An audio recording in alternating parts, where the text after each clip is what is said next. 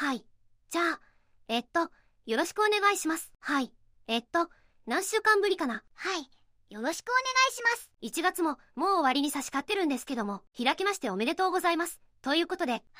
そうだね。明けまして、ありがとうございます。1月は初めてだと思います。はい。じゃあやっていきましょうか。はい。えっと、じゃあ、まず自分からなんですけども、えっと、これは自分もなんか、いろいろ見たことあるんですけど、えっと、Amazon で2世の SSD が2世っていうか、容量細の SSD が売ってます。っていう記事がありまして、で、ここで取り上がれてるものとしては、M に SSD の外付けドライブで 16TB の外付けなんてポータブのやつが販売してますと。で、これが、えっと、だいたい100ドル、1万。今だったら、ちょっと思うから、1万。だいたい1万ぐらいで買えますと。本来だったら、ポータブルの SSD16TB だったら20万ぐらいかかるんですけど、それが1万で売られてると。なぜこれが売られてるかと、なんでそんなのものがあるのかっていう部分、解説してる記事なんですけども、結論から言うと、16TB の SSD が1万で買えるわけがなくて、実際に中身で入ってるのは 64GB のマイクロ SD が入ってて、で、ソフトウェアで書き込みテストとかすると 64GB 以上書き込むと昔のやつが消されるとそういうものが入ってますと。で、明らかにそうですよね。よく楽天とかでも売ってますけど絶対ありえないですよね。こんなのが1枚で売ってるっていうの。で、中身この人は確認して実際に分解してみたら中には USB アダプターと SD カードがマイクロ SD カードが入ってたっていうものでした。そういうものがあってもいいと思うんですけど、なんでこれが Amazon で売ってるのかということが一番の問題で挙げられてて、で、そもそも Amazon っていうのは昔だったら商品の販売とかもしてたんですけど、もう今は販売とかじゃなくても代理店、市場、プラットフォームとしてやってるので何が売ってるか、どういう商品が売られてるかっていうのは、保証っていうのは全然知ってないっていうのが今の問題になってまして、ここでも言ってるんですけど、売ってる奴らっていうのを広告しても消えるけど、まだ新しいのが出てくると、という風で、で、こういう製品って詐欺だけど、なんで、結構評価がかかったりとか、評価数が結構ついてることってあるんですよね。で、その時に、これ、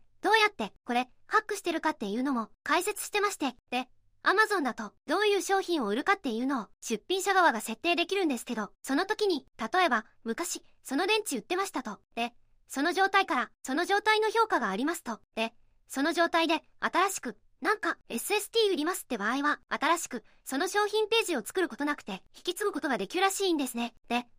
えば、電池、その電池まともに売ってて、で、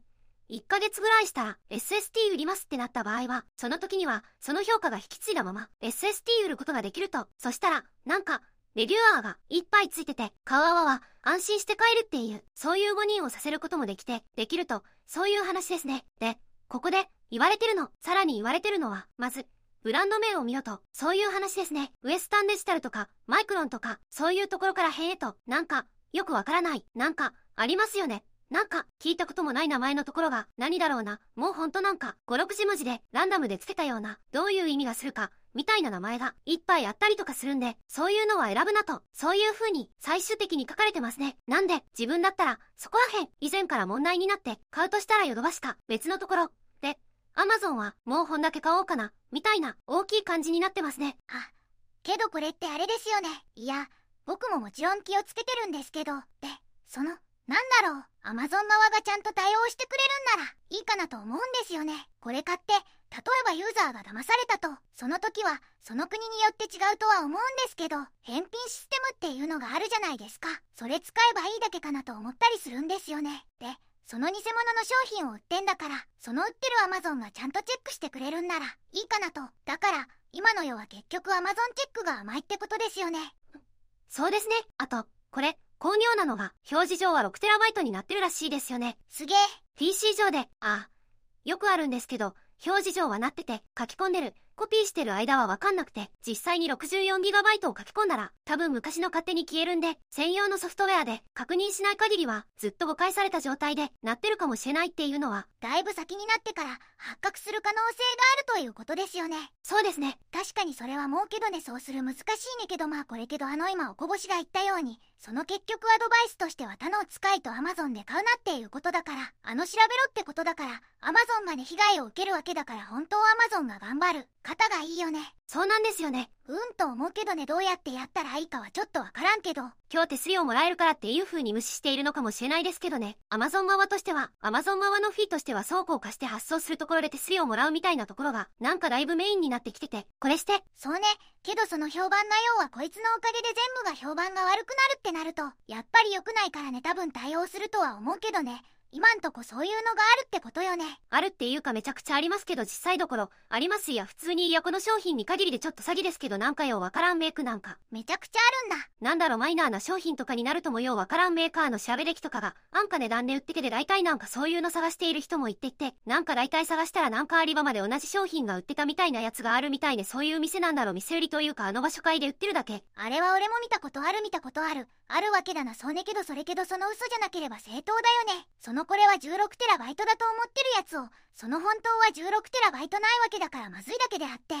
えばその安い商品をアリババで、買って高くしてアマゾンで売るっていうのは別に今んとこ悪いわけじゃないからそれはあの探す側要は検索する側の能力に依存するからちょっと何とも言えないね。一応気持ち心的には良くないと思うけどね。そうですね。どうなんですかね。実際に使えるっつってもなんか2ヶ月後に壊れるものを売ってるっていうのは保証契約として守られてるのはいいかもしれないけどなんだろうななんかそこら辺ってなんかあれですよね。気持ちっていう。そういやけどこれ難しくない例えばさ、その食品とかでもそうじゃんかこれ健康にいいですよって売られててさ、実は10年後にさ、実は健康費がありましたとか言われてもさ、多いってなるわけじゃん。そうです。これはやっぱりその難点だろう到達されるのを待ったやつっていうのがいいんじゃないかなと思うけどね、その新しいものにチャレンジするっていいと思うけど。まあ、ブランドで買うっていうか。そうだね、それはもう仕方ないので、だからそのブランドが高いのは結局そのそういう時間で到達された結果の値段もついているわけだからもう仕方ないってことだよね。はい、はい、じゃあ字お願いいたします。はい、えっと次はですね、まあ僕の記事はですね、あのマートリャッターにあったんですけど、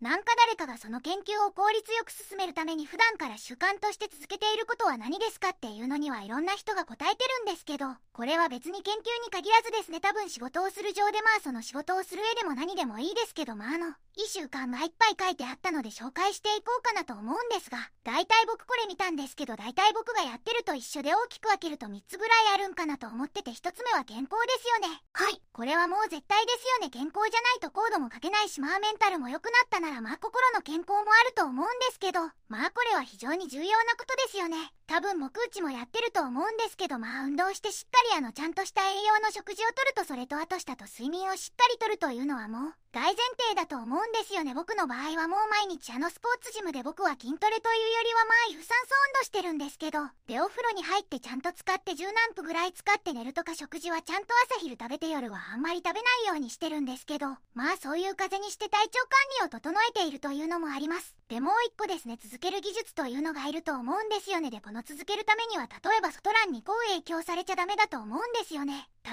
えば社会人だとその9時9時5時だと考えるとその間はこういろんな情報が入ってくるんでここになかなかその自分の勉強の時間を持ってこれないと思うのでまあこれは僕も一緒なんですけどなので僕は必ず朝早く起きてに3時間は必ずその邪魔されずにコーディングする時間。まあその仕事のコーディングでもいいです。しその研究とか趣味のコーディングでもいいんですけどそれを必ず取るようにしています。これはもう毎日ですね。でこれはもう習慣なのでこれは確実にあるということですね。あともう一個その人間関係まあ人間関係言い方がいいんですけど人間関係というか例えば皆さん上司がいる場合は早めに相談する。まあ僕はこれ必ず日報を書いてます。どんなことを今日やってどうなったのかっていうのをちゃんと見れる形にして日報を書いてます。これ日報は自分のその整理にもためにも必要なので非常に重要かなと思います。何か問題が起きた時に早めに相談するってのはもう絶対だと思います。それと自分の手元に仕事を残さないっていうのも今最近僕がやってることでメールが来たら即レスするとメールでこういう仕事をしてくださいとかなったらできるんだったらはいやりますといついつまでにやります。で締め切りにやりますしすぐできることならすぐやって返すというようにしてますでこれはその朝ではなくてその普通の時間。要はそのもう僕に3時間コーディングすると大体脳の能力の8割ぐらいはもう大体動かなくなっているんだ2割しか動いてないなあの8割くらいしか能力しかないのでそういう時にミーティングとかまああんまり頭考えなくていいことを。はい。追いやしているのでそういうのに早めにリスポンジするってのはそうするともう自分なんかこれやっとかなきゃいけないなとか。これいついつやろうかなっていう風なメンタルのあれが減るのでもう即即レスするようにしていますっていうところがポイントですかね。多分そういうことは多分ここにもいっぱい書かれていると思うので。参考にされればいいかなと思いますその作業はお願いしますってやるときに、もうすぐできるやつはすぐやる。うんそうですねそれ以外はとりあえず貯めておくって感じです。アストレーズ貯めとくんですけどいついつまでにやりますみたいな感じにしますそのタイミングでもスケジュール切ってしまう。なるほど。あそうですね。それでスケジュール切ってやるって言ってますね。そうしないと総合作業に落としてしまうだからこれどうにどうしようかなっていうような悩む。悩むのをしないってことですね。悩んでも意味ないんだよね。悩むような作業ってのはどうしますか？悩むような作業というのはどういう作業ですかね。その作業に落としてしまえばいいので。なんか、これ、これやりたいんだけどみたいな。どうしたらいいかな？それって他人から入ってくるもんじゃないじゃないですか。これやりたいんだけどっていうのはその他人から。あのなんだろう？他人からこれやってっていう話じゃないじゃないですか。自分がやりたいってことですよねそれ。自分で言うとその仕事として、こういうなんかちょっとわかんないんだけどバグがあると、それをまず確認してからどういう作業をやるかっていうのを決めてもらわないといけないみたいなことがよくあるんですよね。そういうのは起きないってことですかね？あそうですね。そういうのはちょっと僕はちょっと来たことがないんで何とも言えないですけど。あ、なる。バグが起きたって言われたらバグは解析してここまで解析しましたってのは早めに答えるようにしてますかねなるほど。もうすぐパスを投げれる。うんけど、うんそうですね。だからその後相手の仕事と自分の仕事をきっちり分けることですよね。だから相手が大体はその上司っていうのはプランニングしているわけじゃないですか。こういうことをやりたいな、みたいな。それでジョブが降ってくるわけですから、そのジョブに関しては返すと。けどなんか先のことなんか見通して見通しててからその見通して次この人こういうことしたいんじゃないかな、みたいな感じで、作業するってことはしないですね。なるほどなるほど。それは俺の仕事じゃないから。もちろんその興味があって、例えば僕コンコンパイラーとか作ってるんですけど、興味がある分野はむしろもっと早めにやってますね。それをその朝の2時間とか3時間に詰め込むようにしています。なるほど。いやーなんかオープンクエスチョン的なやつが多いんです。多かったんですよね。過去形で言いますけど、これは、ああ、そうですね。いや、それって本当はちょっと良くないですよね、その指示。本当に悩むっていうか今この作業をしてるんだけど、うん。なんかユーザーからこういうの来たから、すぐ対応してくれみたいになると、今の作業を求まっちゃうし、また調べないといけないしみたいな感じで、優先度つけるっていう話もあるんですけど、なんかもなかなか立ち行かなくなるんで、そういうのちょっと、もっとシンプルになるようにしたいですよね。後優先順位つけるのは重要だと思います。例えば今これやってるけどここ止めてもいいんですかって話になると思うんですよね。例えばそういう風に言われたらこれやってほしいんだけどって言われたら、あ、いつまでですか？僕がだっていつまでですかって聞くんですよね。だからいつまでですかって聞いて、で今これだけのジョブがあるんでこれになりそうですって言いますし、できそうだったらはい頑張りますみたいな感じですね。優先順位、いつまででもいいですよって言われたら、じゃあやらないってことですねっていうことが言います。なるほどなるほど。ベースで、だからいつまででもいいとかできる限りっていうのは意味ない。できる限りなんてやらないからっていうようにしてますね。だからいつまでっていう風に決めてくださいって話をしてますね。なんて言った方がいいですね。いやそれ絶対言わないと。だって決めとかないとこっちの責任になるから。だから絶対できることとできないことあるじゃないですか。で多分僕もそうですけどやっぱり上の立場になるとふわっと投げたい時もあるわけですよ。なんかよくわかってないからふわっと投げたいなみたいな。それはふわっと投げたから。っていうなんかちょっとうまくコンセンサを取った方がいいですよね。とは思います。っていうことですね。そうですね。できる限りやりますみたいなのが多いんですよね。いや、そうあれはね、良くない。本当に良くない。だからやっぱり締め切りを切らないとやらないですよ。それはもうみんなそうだし。だっていつかだからね。いつかは来ないんですよ。いつかは来ない。だから絶対に締め切りは決めなきゃいけないと思います。これはもう絶対だと思います。そうですね。じゃあ今週は以上になります。来週もよろしくお願いします。はい。よろしくお願いします。